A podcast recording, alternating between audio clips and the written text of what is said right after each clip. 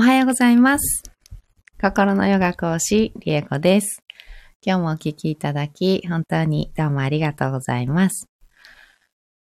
えー今日は5月の10日、えー水曜日です。サラスバティマントラも10日目になりました。えー今日もサラスバティマントラを21回唱えていきたいと思います。えーそして今日はですね、いよいよマントラ合宿が今日から始まりまして、えー今日はね、あの、一番最初にマントラの講義をね、やっていく予定をしております。8時からなんですけど、うん。マントラ、そもそもマントラって何なの？っていうことをですね、えっ、と、ご説明したり、解説したり、あと周波数のこととかね、についても、あの、解説をしていくような講義になっていくかなと思っております。あとは唱え方かな、唱え方。具体的な姿勢であったり、回数の、まあ、一応決まりみたいのがね、あるんですけど、その回数、唱える回数だったり日数だったりっていうような、一応決まりのね、ベースになる基本のね、ことっていうのとかを説明したり、えーしていきたいなと思っております。なほさん、おはようございます。ありがとうございます。今日からですね、いよいよです。ね、とアーカイブでね、見ていただいたりしても全然大丈夫なので、あの、リアルタイムでね、あの、受けたいなっていう方、とっても多いですし、確かに、あの、音のこととか、あとは、やっぱりね、対面ではないんですけど、あの、リアルタイムってね、あの、アーカイブとはまた違う、あの、まあ、空気感であったりとかって感じられるし、あとは、なんだ、その場でね、ちょっとわからないこと質問すぐできたりとかね、するのも、また、あの、醍醐味だったりね、しますしね、あると思うんですけど、あの、グループの方で、Facebook グループの方で、質問コーナーもね、あの、質問のスレッドも立ててありますので、いつでも、あの、わからないところを質問していただいたり、あと、ご都合とかね、あのーご相談していただいたりとか、全然してもらって構わないので、うん。はい、なほさん、はい、アーカイブありがたいです。うん、ぜひぜひ、あの、見てください。アーカイブね、でも私もあの、アーカイブになると、なんとなく、あの、なんだろう、その時の1時間って、ね、リアルタイムの1時間ってあっという間だったりするんですけど、アーカイブだと1時間かって思うと、あの、ちょっと、なんかね、見にくかったりするんですよね、私ね。結構そういうのってありませんか？なんか。うん。なので、なんとなく、なおさん、そうなんです。リアルで、本当はやりたい。そうですよね。わかります。すごくわかります。うん。そうなんですよ。リアルタイムだとね、私も講座とか、1時間とか2時間とか、もう全然あっという間だったり、もう1日とかも、あの、全然ね、大丈夫なんですけど、あの、アーカイブで2時間とか、アーカイブで8時間とかね、あの、1日の講座とかね、アーカイブとか、結構厳しいですよね。なんかすごいわかりますよ。私もすごいわかります。うん。でもアーカイブだとあの切ってね、途切れ途切れでその時その時、なんだろう、ちょっと移動中だったり、ちょっと朝の時間だったり、あのね、お茶してる時間だったりっていうので、まあ、15分刻みで4回とかね、なんかそういう感じであの分けたりとかもできるので、うん。そうですね。あのトピックごとにね、ちょっと一回切ってとかしていただいてもいいと思いますしね。あの、ちょっと工夫しながら やっていきましょうね。なほさん、それが怠けちゃうんですよね。ですよね。わかります。なおさん、ダメダメと思って厳しくいきます。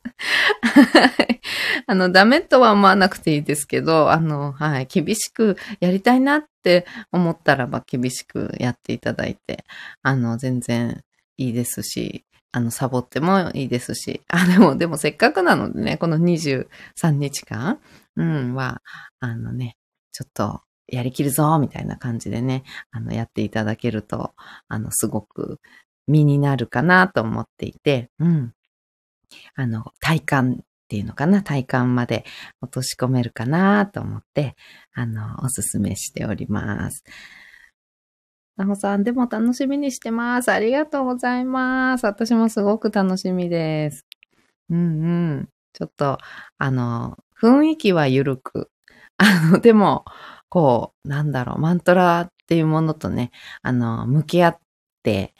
あの、どんなもんだかしっかりとね、あの、体感していただけるように、あの、構成しておりますのでね、ちょっと、頑張ってやってみてくださいね。はい、ありがとうございます。楽しみですね。はい、ではでは、今日も、えっ、ー、と、サラスバティマントラでございます。うんと、ちょ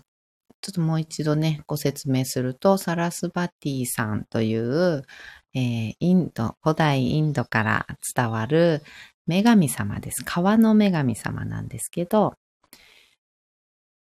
えー、クリエイティビティであったりとか、あとは学問だったり、記憶であったりとか、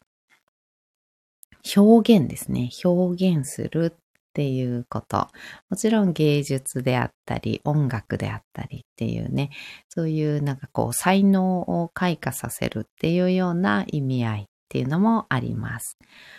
えー、そうね、才能を開花させるとか、芸術、あの、美術的なこと、あとは音楽とかっていうと、少しなんか特別な才能みたいで、なんかこう自分には関係ないような感覚がね、してくる方いらっしゃると思うんですけど、あの、表現全般ですね。自分の内側にある何か思考であったり、感情であったり、うん、アイデアであったり、そういう自分の内側にあるすべてを表にありのまま、できるだけそのまま、うん、違わないで、何も違わないで表に表すっていう、それも、うん、技術だったりするんですよね。才能っていうのかな。うん、技術っていうのかな。どちらかというと。うん、そういった、あの、ものだったりするので、言葉とか、まあ、スピーチ力っていうと、うん、ちょっと、ね、うん、講話が上手な、あの、口がね、こう、回る、喋りがうまいっていうようなイメージになっちゃうかと思うんですけど、言葉で自分の伝えたいことをしっかり伝えるとか、もちろん行動であったり、態度であったり、雰囲気であったり、自分の内にあるものを正しく外側に表現できているか、ありのままの状態、伝えたいままに表に表せているかっていうようなことも、あの、クリエイティビティであったり、うん、才才能というか、表現うん、表現であったりってするので、あの、そうですね、芸術とか、そういう才能みたいなものよりも、私の体感としては、あの、言葉で表す、伝える、行動で表すとか、雰囲気で表すとか、うん。そういったことを自分のありのままをそのまま表に出せているかどうかっていうところで結構あの出せてなかったりしますよね。うん、意外と。うん、思ってたことをうまく表現できなかったなとか、本当はそんなことを言いたいわけじゃなかったんだけど、そういうつもりじゃなかったんだけど、なんか伝えたいことはこういうことだったんだけど、なんかそんなこと言っちゃったなとか、なんかそういった日常で割とよくある、あの、表現がうまくできなかったなっていう、うん、そこに、あの、効果を発揮していくマントラというかね、うん、そこを、あの、スムーズに表現できる表現をこう洗練させてくれるというか、そういうマントラです。なので、どなたでもね、そういった、あの、経験されたことあるかなと思うので、このマントラは、そういったことにちょっとフォーカスして、うん、そういったところ、部分に思いをね、あの、向けながら聞いて瞑想していただければなと思います。はい、それではそれでは。ちょっと姿勢整えていきましょう。できるだけ深く座ります。骨盤を立てた状態で、えー、壁や背もたれにくっつけて支えてもらっているような状態にしてみましょう。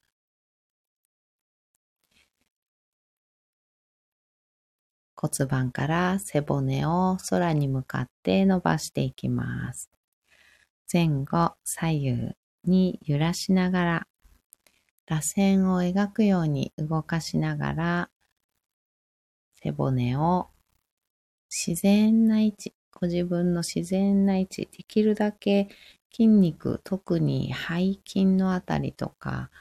あの首周りとかね、の筋肉使わない状態で立てておける場所っていうのをね、少し探りながら伸ばしていくイメージです。背骨の一番てっぺんに頭をポコッと乗せます。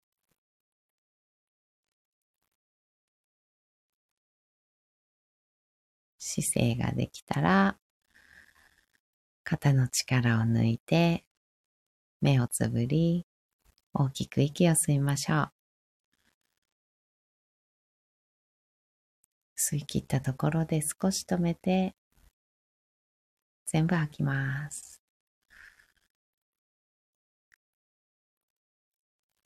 ご自分のペースであと2回繰り返しましょう。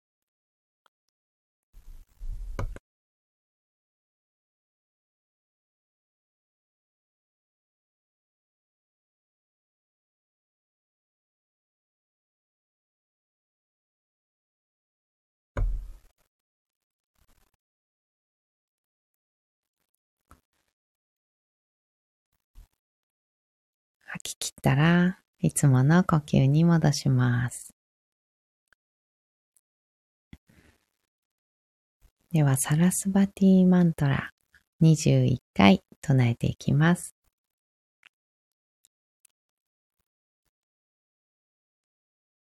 Om Aim Sarasvati Namaha Om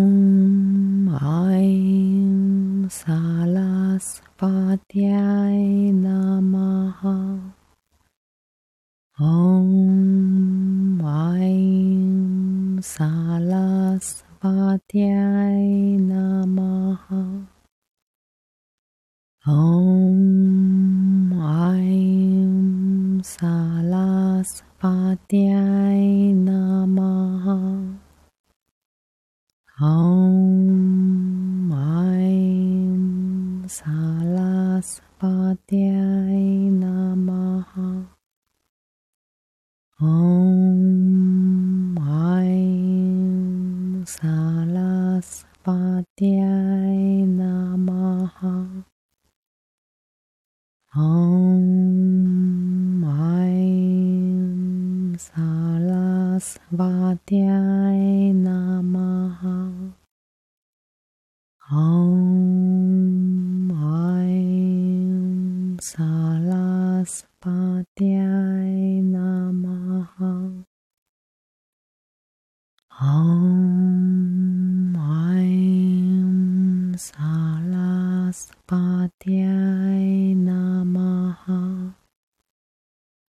Om Aim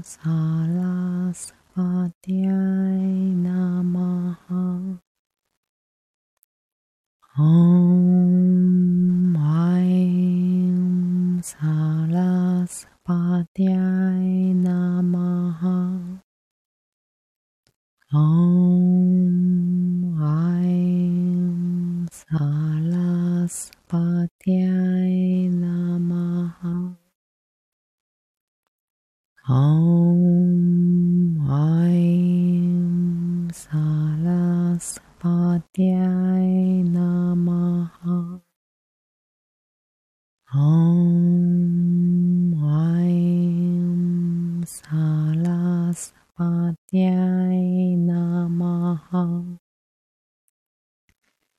Om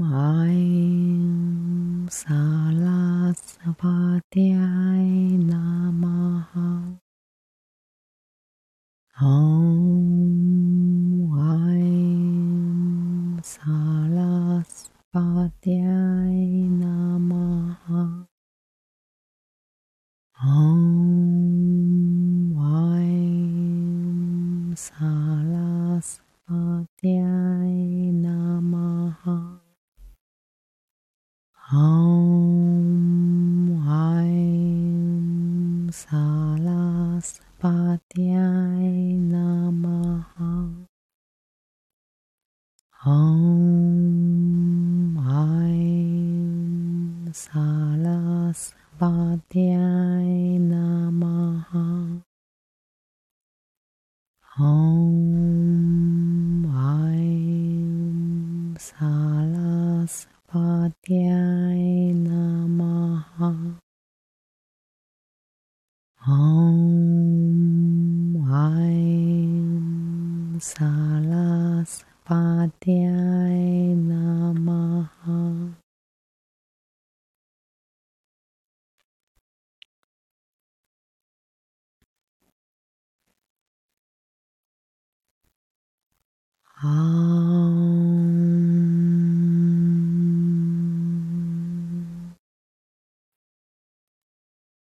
Ah.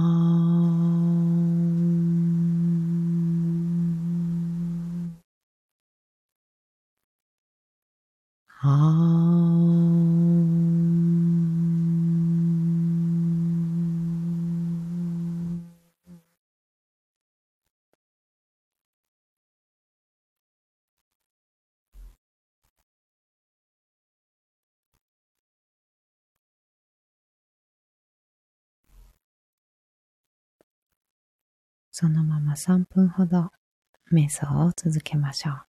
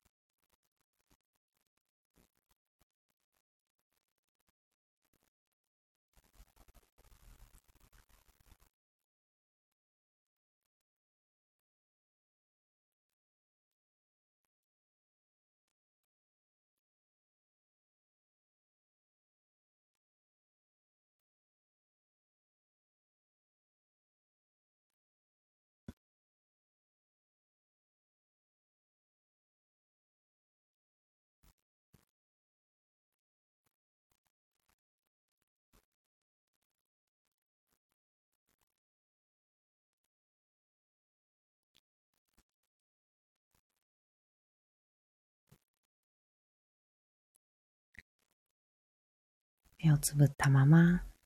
大きく息を吸います。吸い切ったところで少し止めて全部吐きましょう。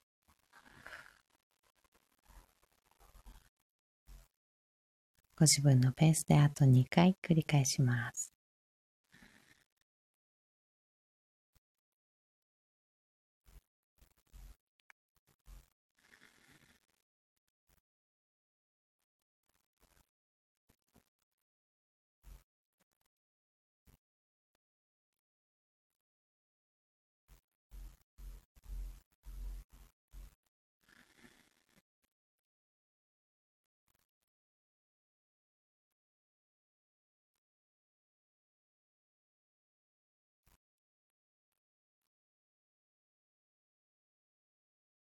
吐き切ったら、少しずつ少しずつ、まぶたを開いていきます。目が光に慣れてから、そっと開けていきましょう。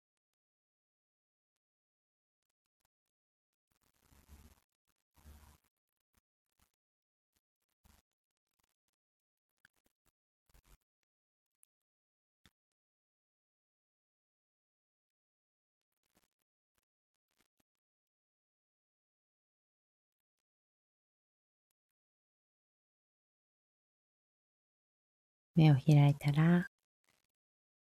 もう一つ大きく息を吸います。しっかり吐きましょう。